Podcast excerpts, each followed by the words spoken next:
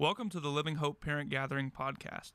The Parent Gathering is a weekly meeting of parents who are being trained for family discipleship through instruction and small group discussion.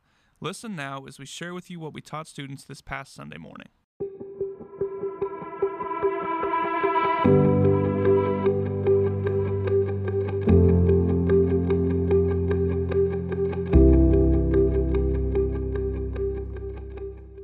This is your first time here, my name's John. I'm the middle school minister and getting the lead parent gathering. Uh, you may also see like Chad, who's also on our next team here. He's our high school minister, also my boss, and also Mariana's going to be here in a minute. So we're doing, all three of us will be here mainly because during y'all small group time, we're going to be meeting with y'all. So, like elementary school will be in here, middle school will be in the normal space. You'll just have to follow Chad wherever he leads you. Might lead you into a ditch, I don't know. But um, so trusting, yes. And it's just going to be that small group time today will look different. It'll be a time when really we're just open to feedback. We're going to ask you guys probably like three or four questions and probably the biggest challenge for someone who's on church staff will just be not to say any words. So we're just to like sit back and listen and hear what you guys have to say about parent gathering, how y'all are doing as parents, but also ways that we could better equip you guys. Um, and if this is your first time coming to parent gathering, normally like the large group teaching time, which this is, is about 10 to 20 minutes and then you break off in the small group kind of breakout discussions. And this week, as I was like preparing this lesson, two things happened. One, yesterday my computer decided to do an update. So for some reason it deleted like half my files. So yesterday evening I was like, where is this file? So it was working. So this will be interesting this morning. And then second, I was asking some of the middle school boys on Tuesday and Wednesday and Thursday, also some of the girls, like, hey, I'm teaching parent gathering, teaching your parents this weekend. What are some words? Phrases, jokes, comments that I could use with your parents. I was like, and also make, make sure your parents are there. Guys, we have some of the most respectful, nice middle school boys because none of them gave me anything. I was expecting like you should make a poop joke or you should like make fun of my dad or my mom. The only thing they told me, which I love middle schoolers for how honest they are. They're like, you should teach more to them like you do on a Wednesday night than you do on Sunday morning because you're a lot better on Wednesday nights. And I was like, huh, okay, you little brat. Um, but middle schoolers, gotta love them because they tell you exact, they're so stinking honest. And you always know where you stand with them. And sometimes their mouth can sometimes get them in a little bit of trouble. Um, but it reminded me of a time when I was in eighth grade when I got in trouble um, for being a little too honest in art class. I know many y'all might find that hard to believe with me that my tongue got me in trouble. Um, but art teacher named Mr. Dave assigned me a one-page report as punishment for calling, saying some mean things to a girl. Um, he told me, John, I want you to write a one-page paper as a consequence, and you're going to write this paper on Frank Lloyd Wright. How many of y'all have ever heard of that name before? Wow, more than I totally thought would be. And you're going to write this paper on his use of reinforced steel concrete beams and architecture. And I can assure you, there is nothing more exciting and invigorating for an eighth grade boy than to write a paper on Frank Lloyd Wright, one of the most famous, famous architects of the 20th century, and his use of reinforced concrete beams in architecture. Not at all. So immediately I did what every good middle school boy does, and I went to Google, which next to God's Word is the source of all truth for middle school students. And I began to read about like old Frank, and he built and established over 500 different structures, businesses, houses, museums, and 400 of them are still standing today. And I can remember as I was researching, there was this one that really caught my attention. Seeing many knew of Frank's work in like the 1920s, the 30s, the 40s. And there was this businessman named Mr. Kaufmann, lived in Pittsburgh. And his son had been a student of Frank's may not have been the best student, actually failed his class twice according to history. But when he, he told his dad about the houses and structures that Frank built, he reached out to Frank and told him, hey, I want you to come to Pittsburgh and develop for me a vacation home where my family and I would always go camping every year. They would go to this place called Bear Run Creek where the water flew over a couple of cascading waterfalls. And it was in nature, there was no one around for miles. They would often swim in these streams. Um, even Mr. Kaufmann would say they would climb under the waterfall and the water would cascade over them. And they would lounge on the rocks and look back at the waterfall and enjoy creation. And he told Mr. Wright, I want you to build me a home that sits right on the side of the water looking back at the waterfall. This picture is actually from the spot that he said he wanted it to be built at, so that he could enjoy the peace and tranquility that his family always experiences there. So Mr. Wright flew out to Pittsburgh, drove an hour to Bear Run Creek, and said, you know, Mr. Kaufmann, if you want, want if you love this waterfall so much, I'm not going to build you a house that looks back at the waterfall, but I want to build you a house on the waterfall. And Mr. Wright shared his vision for building this home. And as an eighth grader, when I saw this picture of Fallingwater, that's the name of the home that I found. That's it right there. Th- this is Fallingwater, and that's this is from the vantage point of where Mr. Kaufmann wanted to build that home. He wanted to be looking back at the falls, but Mr. Wright built the home on top of the falls, where the falls could be enjoyed, the valley below it could be seen, and humanity, nature could live in harmony. And if you, you can go there now, I did it way back in, I think I was like in college when I went there. You can tour the home. And you, you can do more than just talk about this vision that Mr. Wright had, but you can actually stand in it, enjoy it. And that's what your kiddos are going to be talking about today. They're going to learn that God gives us a vision for his kingdom, and he doesn't just invite us to stand at the riverbank and look off as a fan, but he actually invites us to live in it and enjoy his vision for us. That he invites us to be a family of disciples that make disciples to impact our homes, our neighbors, and every generation for the gospel. So your kiddos are going to be going through two, two passages of scripture today. The first is Acts 1 6 through 11. And then the other, which has Acts 1 8, which is a super popular, familiar verse to a lot of y'all. And then the other one that they're going to be looking at is Matthew 16 um, through Matthew 18, 28, 16 through 20, which is the Great Commission. And that's where we're going to really camp out because really Acts, the passage in Acts is just furthering the Great Commission, furthering the importance of the Great Commission. So I'm going to read it and then we're just going to look at kind of two things from the Great Commission. So it says this Now it, the 11 disciples went to Galilee, to the mountain which Jesus had directed them. And when they saw him, they worshiped him, but some doubted. So, side note, really quick, before we get into those two points, one thing I love, actually, two things I love about this text is in verse 17. It says, they worshiped and some doubted. Like, before Jesus sends us, he calls us to worship him. Worship is a driving force for making disciples who make disciples. It's the driving force for missions. But I also love that second part, and some doubted, that there's this mixture of faith and doubt. And what I love is Jesus isn't like, Are you serious, guys? Like, are you kidding me? Like, if I would have been like Jesus, I would have been like, Really, guys? Like, Peter, you like ran to the tomb to see it. Like, you walked on water, but you're doubting? Like Thomas, well, your name means doubt, so we'll just move on from you. But like John, the disciple who I loved, you're doubting? Or like, do I need to go get Lazarus, bring him up here for you guys? Like, there's this doubt there despite all they had seen, and yet Jesus doesn't rebuke it. He doesn't go, you know what, guys, I'm starting over. Like, y'all are ridiculous. I'm getting a new team to carry out my mission. Can't believe I picked y'all to begin with. He doesn't he actually moves towards them. Now, I love that because, because I think this is picture, you know, Martin Luther, he says that faith is a wrestle with doubt. Like, there's this idea that you, I, we aren't allowed to go like, oh man, anyone ever experienced like had this extraordinary, like powerful moment from the Lord, and then like two days later, you're like, did that really just happen? Like, did I just get really lucky and stumble into the perfect set of scenarios and they happen? That's what's happening to these guys. They've seen amazing things. Like they've seen Jesus call disciples, calm storms, die on a cross, be crucified, and rise again. And in that moment, it's so, so unbelievable, in spite of the fact they've even just spent 40 days with Jesus after he's resurrected, eating and learning, and he's about to ascend. And it's like, is it actually happening? Like they're having doubts. And I want you to be encouraged that if there's even a smidge of doubt in you, you make a great disciple. Because guys who lived with him for three years and saw everything he did still have doubts.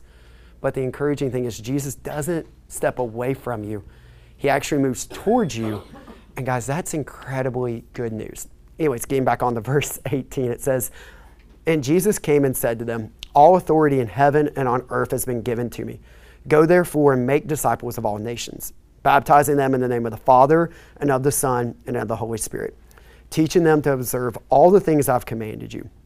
And behold, I am with you always to the end of the age. Now, two things to really take from this text is one, well, guys, we don't want to be a church that just talks about the vision, but we want to be a church that sees the vision become reality, that lives in this vision that God's given us to go and make disciples. That's the first thing he tells us, right? He says, All authority has been given to him, and he does that and tells us, Go and make disciples. That we got one job. Bill Belichick stole it from him, guys. So did Nick Saban. You got one job. Go and make disciples. Now, if you need a definition of what a disciple is, because that can be kind of vague, nebulous, like so many people have different definitions. Like, what do, what do I say when I say a disciple? What am I? What am I? When we say disciple, we're simply talking about someone who knows and follows Jesus. Someone that knows and follows Jesus, and someone who is being changed by Jesus. So, someone that's actively growing in their relationship, and then someone who's living on mission gospel, grow, and go. That's as simple as I could break it down. Again, trying to fall back on my middle schoolers tell me I should teach them like I do, teach all I do on Wednesday night. So trying to keep it super simple. Um, but go and make disciples. That sounds simple, right? How do we do that? Here's the thing, parents. I don't want you to get like overwhelmed, scared, fearful. Like making disciples is for like certain people, but not for all of us. Like when I was a kid, I thought it was just for like the pastors or the worship team or the Bible study leaders, like they make disciples, but like I don't. And I don't know if you feel that way, but listen, parents, we're always making disciples of something or of, of someone. We're always making disciples of someone or something. Think about what you're passionate about. Think about what excites you, that you want to really share with others, and that you want them to follow you in that and enjoy what you have discovered. For me, that's, you know, non Jesus thing, that's Superica. Some of y'all probably have never heard of that. It's a Tex Mex restaurant in Nashville. Outs, it is the best Tex Mex I've ever had in my life. My wife's from Texas, and she said outside of Austin, it's the best Tex Mex she's ever had. Um, I'm always telling people about it. I'm like, guys, you have to come have their queso. You got to have their nachos. Like I bring, like we went there last night and we brought like six people with us. We were gonna go there, but it was gonna be a two-hour wait at 8:30 at night, and we're like, we're not waiting two hours at 8:30. We're hangry already. Like, we're gonna go get a burger somewhere else. And, but there's, and I tell people how there's nothing like it, and I try to bring people with me so that I can try to create more people who love love it and share about it. Because once you taste their queso, guys, you're going to grow really quick in love with it. And their nachos, because they actually do real nachos, Tex-Mex nachos, where it's like each one has its own individual toppings. So it's like has its cheese its own piece of steak. It's not just like a pile of chips with like cheese and queso. Is this a bad time to talk about this? Are y'all hungry? It's working? Cool. But it's a perfect example, right? Someone who's passionate about something, wanting others to follow their passion and excitement about it music, fashion, sports. You got to enjoy it. You got to see with it. Come with me as I discover and learn more about it. We're making disciples all the time. I think our problem is we're not really honest, if we're honest with ourselves, intentional about it. And I'm so grateful we're in a room of people who on a Sunday morning lean into the things of God. And I'm so glad we have our AC running right now. I'm so hot. It's hot up here. Um, but guys, I'm so grateful for all the things we have on the church calendar for the next 12 months, especially coming out of COVID when there was nothing on the calendar. Great things, and there's a lot to be excited about. You know, in a church, it's easy to measure our effectiveness by how many people show up. Like, I'm going to a conference tomorrow, and I already know two of the guys there. The first questions they're going to ask me, How many people are you running in middle school ministry? Like, what's your attendance? Because that's how they measure effectiveness. Or to look at a church calendar and say like, hey, if you're super busy, you must be super effective. And you know, there's a lot of ways to measure a church's effectiveness.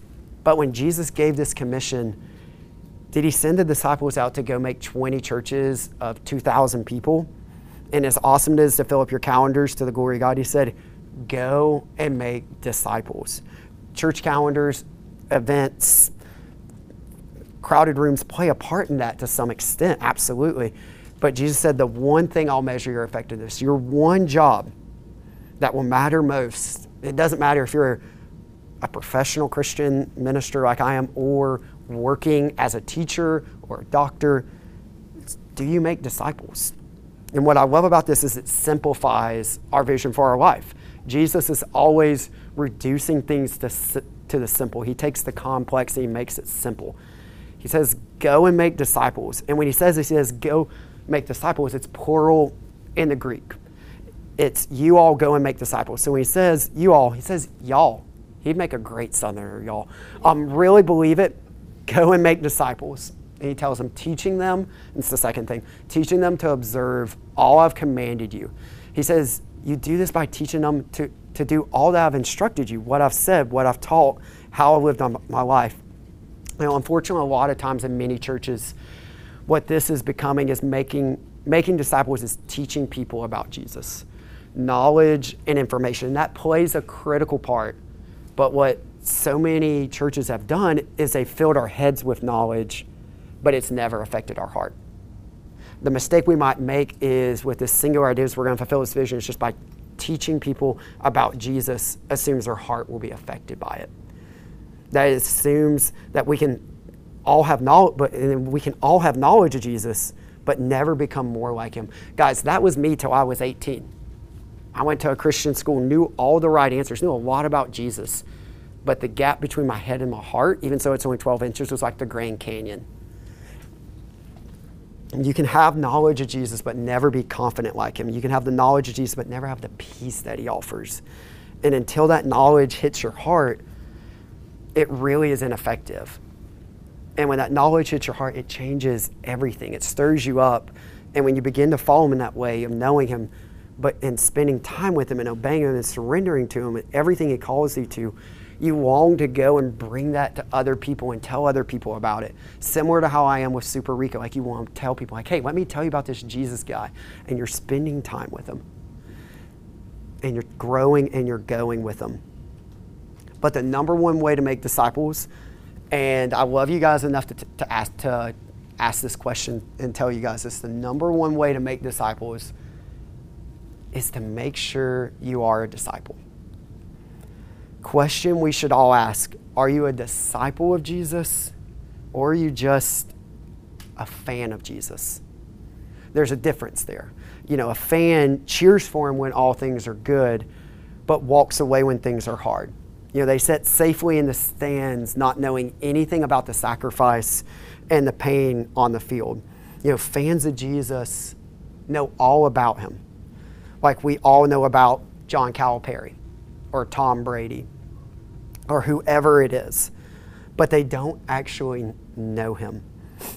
Disciples attach themselves with Christ and follow him right? They believe and follow Jesus. They're being changed by him and they're living on mission. They're going where he calls them. You know, I think back even if this will work. Fans like to look on the side of the like to look at the creek and just observe it. They want to observe the waterfall. But disciples actually want to live in what God's doing and joining him in what he's doing and his mission to love people and places and things to life. So we're going to break up into small groups. I'm going to pray for us. So um, after I pray, y'all will just go. The rooms have y'all signs on them. So if you have any questions about becoming like a like a disciple of Christ, come find me or Chad. Actually, any of the adults in here, we could probably easily talk to you about that. So I'll pray for us, and then y'all will be broken up into groups.